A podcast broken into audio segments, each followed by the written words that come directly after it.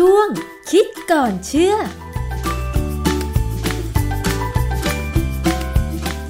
พบกันในช่วงคิดก่อนเชื่อกับดรแก้วกังสดานนภัย นักพิษวิทยากับดิฉันชนาทิพไพรพงศ์นะคะ วันนี้เราจะมาคุยเกี่ยวกับเรื่องของงานวิจัยกัญชาค่ะคุณผู้ฟัง ซึ่งตอนนี้ประเทศไทยของเรานะคะ ถือว่ามีกฎหมายที่อนุญาตให้ประชาชนโดยทั่วไป ปลูกกัญชาตามครัวเรือนได้แล้ว ถึงแม้ว่าจะอนุญาตให้ปลูกแค่ไม่กี่ต้น และต้องแจ้งทางการค่ะ แต่หลังจากกฎหมายนี้ประกาศออกมา เมื่อวันที่ 9 มิถุนายน 2565 นะคะ เราก็คงเห็นข่าวที่ตามมาจากการใช้กัญชา กฎหมายฉบับนี้เนี่ยโดยเจตนารมณ์แล้ว ก็ออกมาเพื่อการใช้กัญชาทางการแพทย์เอามาบำบัดรักษาโรคนะคะ แต่ดิฉันไม่แน่ใจว่าการตีความของประชาชนโดยทั่วไปนั้นเนี่ยตีความแตกต่างไปจากนี้หรือเปล่า เพราะมันมีข่าวนะคะที่ผ่านมาบอกว่า มีคนในกทม ได้รับผลกระทบจากการใช้กัญชา แบบสันทนาการที่ไม่ได้ใช้ทางการแพทย์เนี่ยได้รับผลกระทบ คือมีอาการหนักถึงขั้น ICU ถึง 3 คน แล้วมี 1 คนเป็นชายวัย 51 ปีที่เสียชีวิต เพราะฉะนั้นเรื่องของการมีกฎหมายปลดล็อกกัญชาเนี่ยไม่ใช่เรื่องเล็กๆ แล้วนะคะคุณผู้ฟัง แล้วอีกอย่างหนึ่งที่มีความกังวลตามมา ซึ่งรายการภูมิคุ้มกัน คิดก่อนเชื่อเองเคยนำเสนอไปแล้วก็คือ การใช้ใบกัญชาไปปรุงอาหาร ซึ่งเรื่องนี้แหละค่ะ หลายคนมีความเชื่อว่ามันจะทำให้อาหารอร่อยขึ้น แต่แท้ที่จริงแล้วงานวิจัยทางวิทยาศาสตร์ ข้อมูลทางวิทยาศาสตร์ว่าอย่างไร เราไปคุยเรื่องนี้กันแบบตรงๆนะคะ ขอเรียนย้ำว่าเป็นข้อมูลทางวิทยาศาสตร์ล้วนๆค่ะ อาจารย์แก้วคะ ใส่ใบกัญชาในอาหารนำใบกัญชามาปรุงอาหาร อย่างเช่น เมนูใบกัญชา ทอดกรอบ ใบกัญชายำ หรือว่าจะเป็นเมนูอื่น ความเชื่อที่คนบางส่วนเชื่อว่ามันจะทำให้อาหารอร่อยขึ้น เรื่องนี้จริงหรือไม่คะอาจารย์ เรื่องนี้จริงไม่จริงเนี่ยก็ต้องลอง แต่ผมเป็นคนหนึ่งที่จะไม่ลอง เพราะว่าผมเนะถูกแม่สอนมาแต่เด็ก ๆว่าให้ระวัง เพราะว่าสมัยโบราณแล้วอะนะ แม่จะบอกว่าร้านขายก๋วยเตี๋ยวร้านเนี่ยสงสัยมันเอากัญชามาใส่คราวนี้กัญชาที่เขาใส่เนี่ยเราก็ไม่รู้ว่าเป็นใบหรือเป็นดอกอะนะค่ะเพราะว่าเขามักจะใส่ในถุงผ้าแล้วต้มไปกับน้ำซุป คือเหตุผลที่เขาทำอย่างนี้เพื่อให้คนติดกับการกินอาหารแบบนั้น มันก็เลยทำให้มีลูกค้าเยอะขึ้นเขาบอกว่าร้านนี้อร่อย แล้วเขาก็รู้กันว่าใส่กัญชา จนเมื่อกัญชาเนี่ยกลายเป็นยาเสพติด เข้าใจว่าเขาก็เลิกขายกันไปหรือว่าไปทำอย่างอื่นกันนะฮะทีนี้ในเรื่องของกัญชาทำให้อาหารอร่อยหรือไม่เนี่ยซึ่ง มีหลายหน่วยงานนะออกมาพูดกันเนี่ย จริง ๆ แล้วเนี่ยมันไม่ได้ทำให้อาหารอร่อยขึ้นนะมันทำให้ความอยากอาหารเพิ่มขึ้น เพราะฉะนั้นเนี่ยกัญชาเนี่ยในสมัยโบราณเนี่ยเขาใช้เป็นยาเพื่อเจริญอาหารสำหรับคนป่วย เวลาอย่างกรณีของน้ำมันกัญชาที่เอามาใช้กันเนี่ย ถ้าเอาไปใช้กับคนที่เป็นมะเร็งขั้นสุดท้ายเนี่ย คนที่เป็นมะเร็งขั้นสุดท้ายจะเบื่ออาหารมากกินไม่ค่อยได้ แล้วจริง ๆ แล้วการเป็นมะเร็งเนี่ยเวลาตายเนี่ยหลาย ๆ คนจะตายเพราะขาดอาหารอ๋อ ดังนั้น ถ้าสามารถกระตุ้นให้เขากินอาหารได้บางครั้งอาจจะสู้ได้ก็ได้อ๋อเพราะว่าการกินอาหารที่ดีเนี่ยร่างกายก็จะสร้างภูมิคุ้มกันสร้างอะไรระบบต่างๆที่เข้ามาสู้มะเร็งค่ะอาจจะได้ ซึ่งไม่ไม่ได้ยืนยันว่ากัญชาช่วยได้นะ แต่ว่ามันมีงานวิจัยพอสมควรที่บอกว่าดีขึ้น หรืออาจจะทำให้คนที่เป็นมะเร็งขั้นสุดท้ายเนี่ยไปสบายขึ้นค่ะ ที่อาจารย์บอกว่าใบกัญชาช่วยทำให้เราอยากอาหารเพิ่มมากขึ้น มันจะเหมือนกับผงชูรสไหมคนละแบบกัน คือผงชูรสเนี่ยนะ เป็นสารเคมี ซึ่งร่างกายเราผลิตได้เองด้วยก็มีนะ แล้วก็อยู่ในพืชในผักแบคทีเรียก็สร้างได้ เพราะฉะนั้นผงชูรสเนี่ยที่เราพูดถึงเนี่ยเราหมายถึงโมโนโซเดียมกลูตาเมตนะอย่าเพิ่งไปพูดตัวอื่นเอาแค่โมโนโซเดียมกลูตาเมตเนี่ยค่ะเอกสารจากบริษัทที่เขาผลิตโมโนโซเดียมกลูตาเมตรายใหญ่ของโลกเลยเนี่ยเขาบอกว่า กลูตาเมตเนี่ยมันเป็นองค์ประกอบสำคัญของโปรตีนในร่างกายของเรา แต่จริง ๆ แล้วเนี่ยเวลาเรากินเนื้อสัตว์เนี่ยความอร่อยเนี่ยมันเกิดจากกรดกลูตาเมตที่เป็นอิสระในเนื้อสัตว์ค่ะไม่ใช่อยู่ในรูปของที่ไปอยู่ในโปรตีนนะถ้าอยู่ในรูปโปรตีนเนี่ยมันไม่มีผล เพราะมันเป็นกลูตาเมตอิสระ เป็นกรดอะมิโนอิสระเนี่ยอยู่ในน้ำในในเนื้อของสัตว์เนี่ยนะค่ะถ้าเรามาปรุงอาหารเนี่ยกลูตาเมตเนี่ยมันไปกระตุ้นระบบประสาท ที่เราเรียกว่าเป็นเกี่ยวกับรับรสเนี่ย ให้มันไวเป็นพิเศษอืมแล้วส่งสัญญาณประสาทไปยังสมองว่าเนี่ยเรากำลังกินเนื้อสัตว์ ดังนั้นเนี่ยการทำอาหารสำเร็จรูปบางอย่างเนี่ย ซึ่งเขาใส่โปรตีนน้อย แต่ถ้าเขาเติมผงชูรสคือโมโนโซเดียมกลูตาเมตลงไปเนี่ยเข้าไปด้วยนะเช่นบะหมี่กึ่งสำเร็จรูปเนี่ยเวลาเรากินเราจะมีความรู้สึกว่าโอ้มันอร่อยจังมันมีเนื้อสัตว์เยอะเลย เพราะว่าโมโนโซเดียมกลูตาเมตเนี่ยเป็นตัวแทนของการมีเนื้อสัตว์ในอาหาร ซึ่งสมองเราเนี่ยรับรู้ไว้ ดังนั้นเนี่ยคนพม่าที่เราเห็นเนี่ยที่เขากินอาหารแล้วเขายากจนเนี่ยเขาถึงซื้อโมโนโซเดียมกลูตาเมตจากบ้านเราเนี่ยไปเยอะมากเพื่อไปผสมเป็นน้ำแจ่วสำหรับจิ้มข้าวกินทำให้เขาเจริญอาหารทั้งที่ความจริงเนี่ยเขาไม่ได้ได้โปรตีนนะฮะก็คือว่าไปเหมือนหลอกสมอง หลอกร่างกายเรานั่นเองใช่ไหมโมโนโซเดียมกลูตาเมตถูกต้อง ถูกต้องเลยเป็นการหลอกให้เราเจริญอาหารได้ กินอาหารที่ไม่อร่อย กินอาหารที่ไม่มีประโยชน์ได้ในปริมาณที่ทำให้อิ่มก่อน คือต้องอิ่มก่อนตายอีกเรื่องหนึ่งขาดอาหารนี่อีกเรื่องเลยนะฮะทีนี้ในกรณีของกัญชาเนี่ย เรารู้ว่ากัญชาเนี่ยมันมีสารที่เราเรียกว่า THC ใช่ไหม THC หรือเทตราไฮโดรคานาบินอลแล้ว THC เนี่ยเป็นตัวหลักเป็นตัวออกฤทธิ์เป็นยาทำให้กัญชามีความหมาย เวลาเราได้รับสารเคมีหลาย ๆ อย่างเข้าไปในร่างกาย แล้วมีการออกฤทธิ์ได้เนี่ยไม่ว่าจะเป็นต่อจิตประสาทหรือออกฤทธิ์ที่อื่นที่ไหนก็ตามของร่างกายเนี่ยเซลล์ตรงนั้นจะต้องมีตัวรับ พอ THC ไปเกาะแล้วเนี่ยเขาจะกระตุ้นกระบวนการต่าง ๆ ที่เขาควรจะทำกระบวนการหนึ่งที่ THC ทำก็คือทำให้เกิดความอยากอาหารทำให้มีความรู้สึกว่าอาหารนี่อร่อย สังเกตไหมคนที่กินอาหารกัญชา หรือว่าสูบกัญชาเนี่ย จะชอบกินทองหยิบฝอยทองมากเลย จริงเหรอคะ จริงเขาจะติดของหวานพวกนี้เขาจะแกล้มเลยอะสูบไปแกล้มทองหยิบฝอยทองไปเรื่อยๆนะคือร่างกายมันกระตุ้นอะถูกกระตุ้นนะฮะให้อยากพวกนี้อ๋อเหรอทีนี้ประเด็นที่สำคัญคือว่าการกระตุ้นเนี่ยมันกระตุ้นผ่านระบบประสาทแล้วไปกระตุ้นที่สมอง เป็นการไปวุ่นวายกับสมองในขณะที่ผงชูรสโมโนโซเดียมกลูตาเมตเนี่ยไปวุ่นวายกับลิ้นแล้วส่งสัญญาณไปสมองอแต่ว่าของ กัญชาเนี่ยไปกระตุ้นสมองก่อน ให้สมองเนี่ยส่งส่งสัญญาณไปสร้างฮอร์โมนที่ทำให้เราอยากอาหาร เพราะฉะนั้นเนี่ยเราก็เลยกินอาหารเข้าไป ผมไปเจอบทความหนึ่งเขาพูดถึงเรื่องกัญชาในอาหารนี่แหละ แล้วเขาก็บอกส่วนหนึ่งว่า คงเคยได้ยินกันมาว่ากัญชาทำให้อาหารอร่อยขึ้น และคำกล่าวนี้ก็ไม่เกินจริงไปเท่าไหร่ เพราะในใบกัญชามีกรดกูตามิก ช่วยเพิ่มรสชาติอาหาร ซึ่งอันเนี้ย ผมก็เอ๊ะทำไมเราถึงข้ามข้องตรงนี้ไปได้เราถึงตามหาข้อมูลพวกนี้ไม่เจอกูตามิกในกัญชามันเยอะจริงเหรอก็ตามหาดูไปค้นข้อมูลดู ปรากฏว่าไปเจอบทความวิจัยอันหนึ่งนะ ชื่อแปลเป็นภาษาไทยนะว่าไฟโตเคมีคอลการวิเคราะห์องค์ประกอบรูปแบบกรดอะมิโน ซึ่งเป็นลักษณะเฉพาะในกัญชา ตีพิมพ์ในวารสาร The Journal of Phytopharmacology ปี 2014 อันนี้เป็นงานวิจัยของนักวิทยาศาสตร์ชาวไนจีเรีย ประหลาดดีนะไนจีเรียสนใจกัญชา อีกหน่อยเขาอาจจะปลูกกัญชาค่ะ วิธีวิจัยแล้วผลการวิจัยจากบทความนี้เขาว่ายังไงคะอาจารย์เขาวิจัยไม่ยากหรอกง่าย ๆทำการวิเคราะห์ว่ามันมีกรดอะมิโนอะไรบ้างอยู่ใน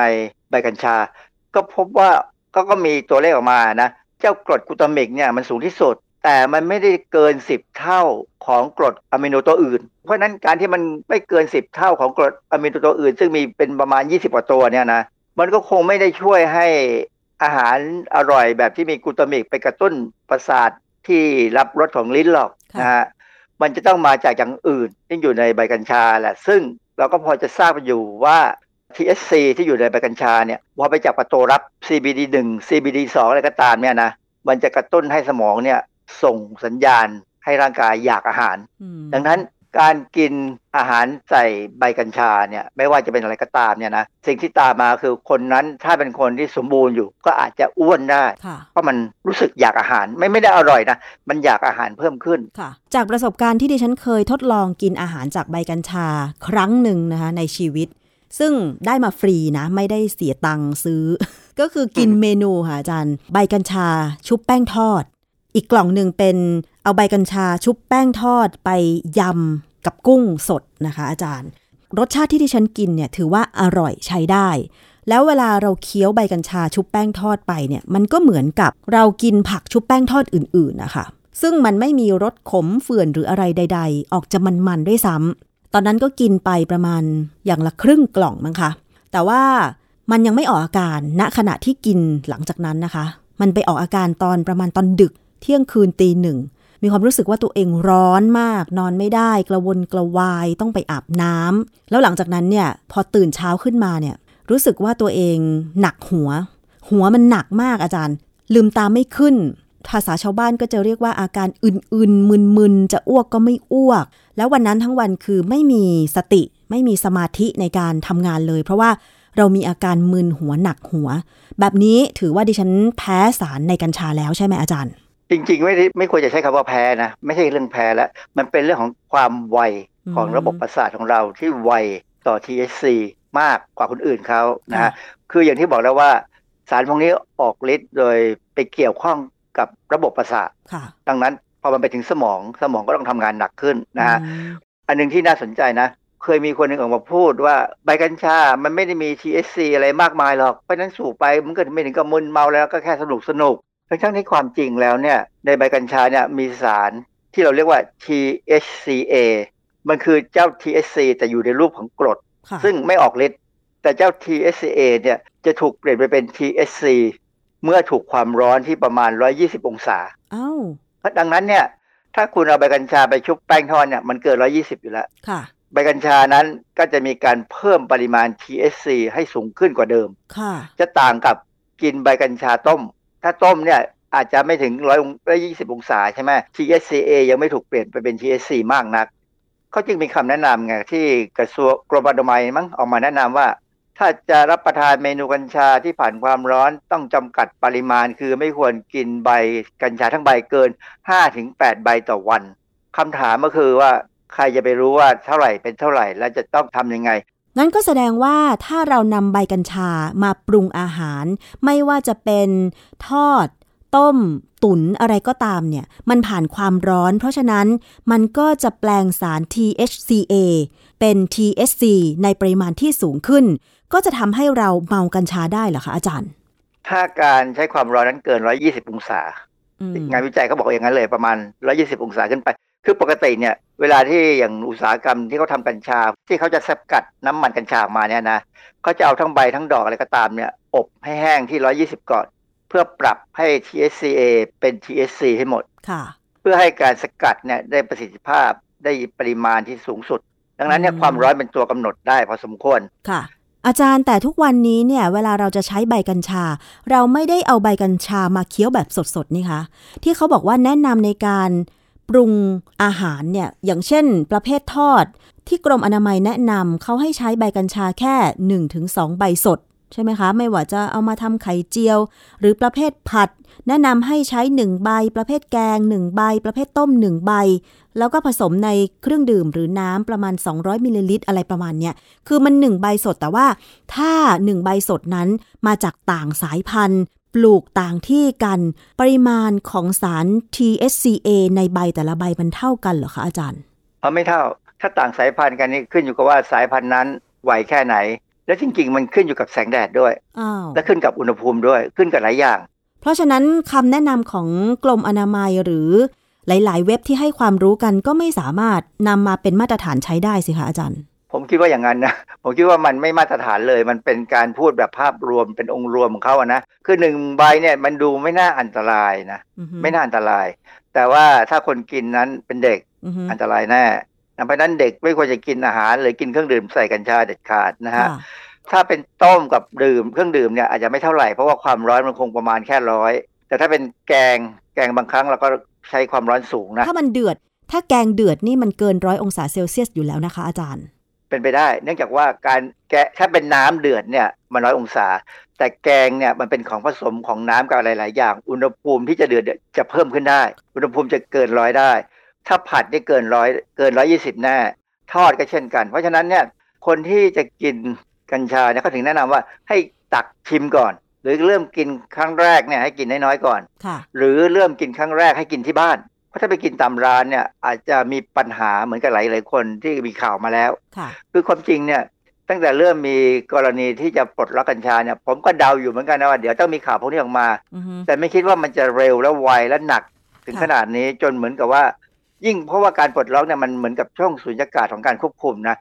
ร้านขายกัญชาเนี่ยเปิดออกมาพึบเลยว่าขายกัญชาได้คนเดินเข้าไปซื้อบางคนซื้อแล้วสูบมันหน้าร้านเลยก็มี ซึ่งความจริงแล้วเขาห้ามผิดกฎหมาย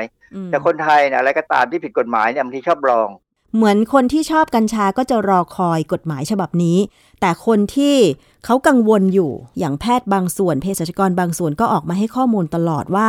ถึงแม้จะปลดล็อกแล้ว แต่ว่าการใช้ใบกัญชาในการประกอบอาหารก็ต้องระมัดระวัง มีคำแนะนำต่างๆ ตามมาแต่ว่าปริมาณสารกฎหมายกำหนดที่บอกว่า THC จะต้องไม่เกิน 0.2% มันยากตรงที่ว่า ประชาชนโดยทั่วไปจะสามารถวัดได้อย่างไรว่ามันเกินหรือไม่เกิน และอย่างที่เราบอกไปว่า ใบกัญชาใบสดพอผ่านความร้อน สาร THC ก็เพิ่มมากขึ้น แต่เพิ่มในปริมาณขนาดไหน อันนี้ประชาชนอย่างเราก็ไม่ทราบเลยนะคะ อาจารย์ ผมเข้าไปดูในเว็บขายเมล็ดกัญชาของฝรั่งนะบางสายพันธุ์เนี่ยให้ THC สูงมากแพง แต่เราสามารถซื้อและนำเข้าได้แล้ว เพราะเรา ปล่อยอิสระอยู่แล้วนี่เพราะฉะนั้นเราสั่งซื้อได้ คนที่สั่งซื้อมาคือคนที่เขาจะผลิตขายเป็นอุตสาหกรรมจริงๆเนี่ยในการสกัดน้ำมันเนี่ยเขาคงต้องการ THC สูงๆเขาคงจะใช้พันธุ์ที่ดีมากๆ ผมไม่ค่อยแน่ใจหรอกว่าที่เรามาบอกว่าพันธุ์สายพันธุ์ของไทยเนี่ยดีที่สุดในโลกอะ่ะเออเราไม่เคยมีการปรับปรุงพันธุ์แบบวิทยาศาสตร์แท้ๆนะค่ะเราใช้วิธีปลูกไปเรื่อยๆก็ดูอย่างนั้นดูอย่างนี้สูบแล้วเมาขนาดไหน แต่ของฝรั่งเนี่ย เขาผสมพันธุ์เสร็จเขาจะต้องมีการวิเคราะห์ปริมาณโดยแท้จริงเลย ว่าเท่าไหร่ เพราะมันขายแล้วมันแพงมากนะ มันไม่ใช่ถูกเพราะฉะนั้นอาจารย์คะให้คำแนะนำหน่อยค่ะ ถ้าใครจะกินอาหารผสมใบกัญชาเนี่ยค่ะอาจารย์ๆเนื่องจากว่าแม่บ้านทำอาหารไม่อร่อยใช่ไหมถึงต้องทำงั้น ถ้าอย่างนั้นถ้าคิดว่าจะกินให้อร่อยเพื่อให้แม่บ้านสบายใจ ก็กินที่บ้านนะแต่ถ้าคิดว่าจะออกไปกินข้างนอกบ้าน แล้วคิดว่าไปร้านที่มี อาหารใส่ใบกัญชา หรือใส่จะใส่ดอกหรือใส่ใบก็แล้วแต่เนี่ยนะก็ขอให้ระวังตัวสักวันหนึ่งเดี๋ยวผมจะพูดเรื่องการกินกัญชาหรือการใช้ผลิตภัณฑ์กัญชา แล้วเกิดอุบัติเหตุในต่างประเทศเนี่ยเขามีงานวิจัยชัดเจนเลยว่ามันเกิดได้ยังไงในหลายประเทศนะฮะค่ะทั้งเยอรมันทั้งออสเตรเลีย มีกรณีของการกินกัญชาของพวกนักกีฬา ว่ากินหรือสูบเนี่ยทำให้สมรรถภาพในการเล่นกีฬาเนี่ยดีขึ้นไหมเป็นเรื่องที่เราต้องคุยกันต่อไปค่ะ